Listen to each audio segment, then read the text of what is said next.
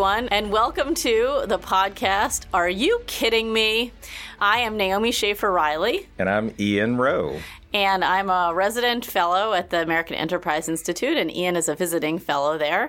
And we are bringing to you a podcast about various issues related to the well being and welfare of children in America today. We're going to talk about everything on this podcast from the child welfare system, some education stuff, adoption, foster care, family court, you name it.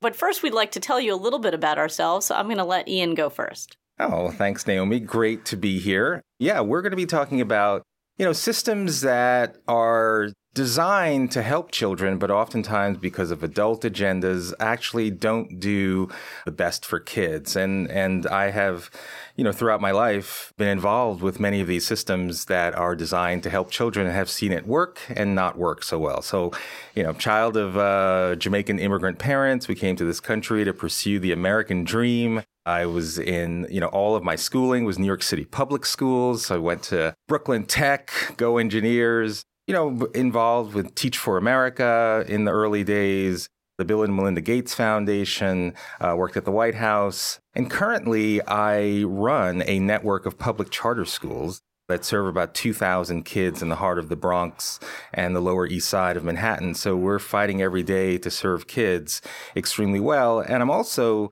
the chairman of the board of Spence Chapin, which is one of the oldest adoption agencies in the country. So through lots of different prisms, I look at ways in which systems are trying to serve kids and often am frustrated at how adult agendas get in the way.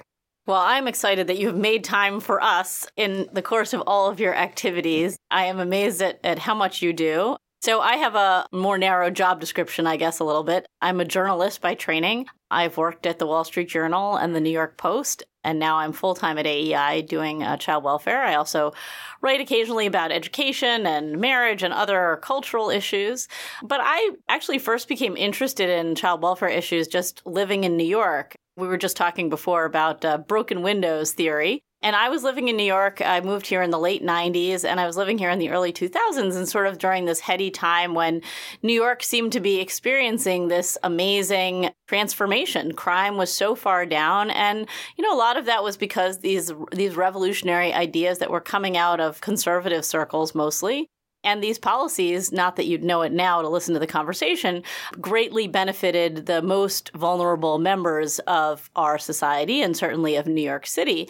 Despite and, opposition sometimes from leaders in those same oh, communities. Ab- absolutely. But I actually wondered at the time, and I literally remember asking this question to some of my favorite policy wonks at the time what is the broken windows theory of child welfare? because I really wanted to know what it was that was going to revolutionize child welfare. You know, back then, one of the, the the earliest cases I remember actually was in 2006 of Nix Nixzmary Brown, who was a seven year old who was beaten to death by her stepfather. But I was following it before then, and um, I guess since then I've I've continued to have a great interest in child welfare issues and foster care. I've covered religious communities a lot in my writing, and I've been very impressed over the last few years of the way that they have stepped up in the area of, foster care and adoption. And so those are you know some of the issues that I hope that we get to talk about in these podcasts you know, over the next few episodes. Very exciting. So I'm, I'm hoping that the experience that you bring to this and the journalism that I've been doing will uh, will have some some effect. Yeah, and I think we'll be able to tell positive stories because so often we are frustrated by seeing system designed for children that are adult centered and we are going to try to focus on those successes when systems are actually child centered. I think we wanted to start today by talking about this interesting blog post that we saw about absenteeism by kids who are in foster care. Maybe this doesn't surprise people. Obviously, foster kids are, are always in kind of unstable situation. Maybe it's not surprising to people that they're missing school. But this article raised some interesting questions, and I wanted to sort of, you know, ask you what, what you what you found. Sure. You know, as someone who runs a network of public charter schools, particularly in communities where you have high levels of low income families, parents who are working, even in places like the Bronx, where asthma, uh, you know, things that are not an issue elsewhere are an issue in these communities. All of these factors contribute to something called what's called chronic absenteeism, where you know missing at least ten percent of the school year, and this has devastating impact on the academic outcomes for kids. So you've already got that going on for vulnerable populations, but for kids in foster care, you know, whose caregivers are now trying to comply with systems of you know scheduling appointments uh, something so simple as that. You know this blog talks about how the system itself it's called system induced school absenteeism where you know a parent may have to work their appointments that the foster care kids have to have and the appointments are made during the actual times that parents have to now physically take their kids out of school and with the frequency of these events, guess what? It, it exacerbates an already existing problem in terms of ab- absenteeism. And it's just another, it's one of these very subtle but important examples of systems that are supposed to be child centered, but actually make decisions based on the convenience of adults, right? So the you know, if you if you really want to ensure that kids don't miss school or that you don't exacerbate an absenteeism problem, maybe it would make much more sense to set these appointments that require kids' presence to be much later in the day or heaven forbid on the weekends. But the, the whole idea is you you think about systems or you schedule appointments on days where there are school holidays already designed. You know, these are tough challenges to solve, but if you start with the premise of how do we solve a child-centered yeah that's, problem. That's really what we what we want to be getting at is this is a system that is designed to help a child and we need to start there. So with that in mind, I, I was reading the story in the Washington Post a few days ago about a judge in New Orleans named Ernestine Gray, who's been on the bench for quite some time. She has single handedly decided that we are removing too many kids from their homes and has brought down the rate of foster care in New Orleans by about 75%, which a lot of people are cheering. They think this is great news. The only problem, I think, is that we don't really know what the results are. She has an attitude that the primary goal really should be to keep kids, even if they have been reported for in, in multiple cases of, of severe neglect in their homes with their biological families. And and her goal seems to be to sort of do that even if even if it puts the kids in danger, frankly. So there was a Washington Post article about this, but full disclosure, I wrote a long piece for Real Clear Investigations about this same judge a few months ago. I was really struck by a couple of things as I was writing the story. The first thing is that she told me, almost bragged about it, that when she is the judge on duty at night, you know, if, if, a, if a social worker has to call to do an emergency removal of a child, she gets fewer calls than the other judges do because the social workers know that she is essentially not inclined to remove the kid. So even if you think, you know, it would be useful to offer give more scrutiny to some of these cases and not remove as many children, the idea that we're not even having a hearing for these children or that a judge is not even considering these issues is certainly a concern. The other thing that struck me when I talked to you know the people who are running the child welfare system in Louisiana is they're very open that a lot of what is driving Judge Gray's work is race. She thinks too many black children are being removed in particular and doesn't like to see the disparate racial impact, everybody's favorite phrase these days, and thinks that too many black children are being removed. And so a lot of her policy is, is geared toward fixing that racial disparity to me, that is actually, um, she's very explicit about it, but what I have found is that is a lot of what is driving child welfare policy these days. Yeah, what's interesting about that example, you know, you started with the fact that there's this metric, you know, the, the reduction in the number of kids that are removed uh, out of their, their homes or, you know, placed in foster care and it's celebrated. And it is oftentimes these kinds of blanket metrics that if you just look at that, you might think, oh, that's fantastic. That's good news. But when you go underneath and say, well, actually, what are the situations that kids are now actually being left in or brought back into? It could be quite chaotic and quite a harm to the child. So again, I'm sure this judge might feel that she has, you know, great intentions, but when you use metrics like that, simple metrics like that, you tend to mask the real impact on children. The parallel in the public education world is high school graduation rates, right? So there's been a huge movement over the number of years to increase high school graduation rates. And guess what? rates have magic, magically increased over the last decade.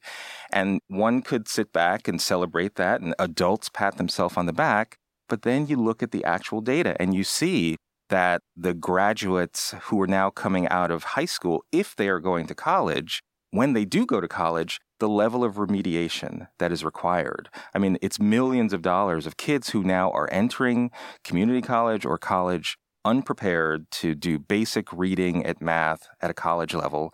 They're now forced to take non credit bearing courses because they're not yet ready they often that they're paying for that. They're paying tuition they're for paying it. tuition sure, for yeah. it, and they end up dropping out. And guess what? Now they have debt, no degree, and a lot of that stems from the fact that they didn't get a great education in their K 12 system. And yet, adults are patting themselves on the back because high school graduation rates, as the singular metric, was a thing that was lauded. So I think this, the example of Judge Gray, are just great examples again of, you know, if we're really being child centered, let's not identify metrics in which we measure performance in ways that we're sort of celebrating the effort of adults, when in fact, the real story is that we're harming kids. Right. And this is true, you know, generally, I think in the foster care system, a lot of times we're measuring the wrong things. Even the number of kids in foster care, I mean, you that's often a headline. You know, the federal government, the number of kids in foster care just went down by 3,000 kids for the first time in, in a number of years. And, you know, people were celebrating this, but frankly, we don't know if that's a good thing. Maybe there are not enough kids in foster care at all. Maybe there there are kids who are being left in dangerous situations in their homes and they should be removed. So we need to be focused on things like maltreatment and, you know, abuse cases and things like that, like actual reports of real things happening to kids, not just measuring the decisions that are made by adults. Yeah, and you know, here's where we can have some empathy for workers because this is hard work. You know, this is social workers, you know, have to take this on. So, you know, when you are thinking about these systems where you we can't just have these blanket rules, we really have to investigate each situation to determine oh, I see that, you know, this child is in this family, but family reunification is so important that we're going to leave the kid there. It takes dedicated and trained social workers to be able to investigate in such a way that you actually make the best decision for kids. You know, you mentioned Judge Gray. Part of her motivation is that she doesn't like to see the number of black children being moved, removed from their homes. Well, the National Association of Black Social Workers, you know, since 19, I think 72, has had their official statement that they generally oppose transracial adoption because they essentially believe that the identity of a black child is so important that the very idea of a child being raised by a white parent or a non-black parent is antithetical to that child's identity.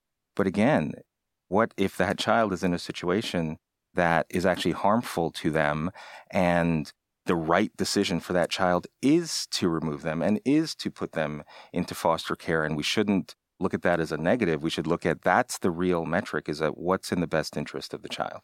Yeah, and I think that the racial ideology, I think that is driving a lot of the mismanagement in the child welfare system these days. Actually, one of the, the kind of first laws that did this was the Indian Child Welfare Act, which was passed about 40 years ago now. And we're still seeing the harmful effects on children. There was just a tragic story I have here from uh, Great Falls Tribune, Montana, of a child who was suffering from fetal alcohol syndrome. It was uh, brought into a foster home with two white parents who was cared for for years by this family but an adoption was blocked because the tribe said that what this child is really missing from his life is Indian parents and Indian culture. And by the way, these white parents, of course, made every effort to to offer the child access to Indian culture and bring them to cultural events and everything.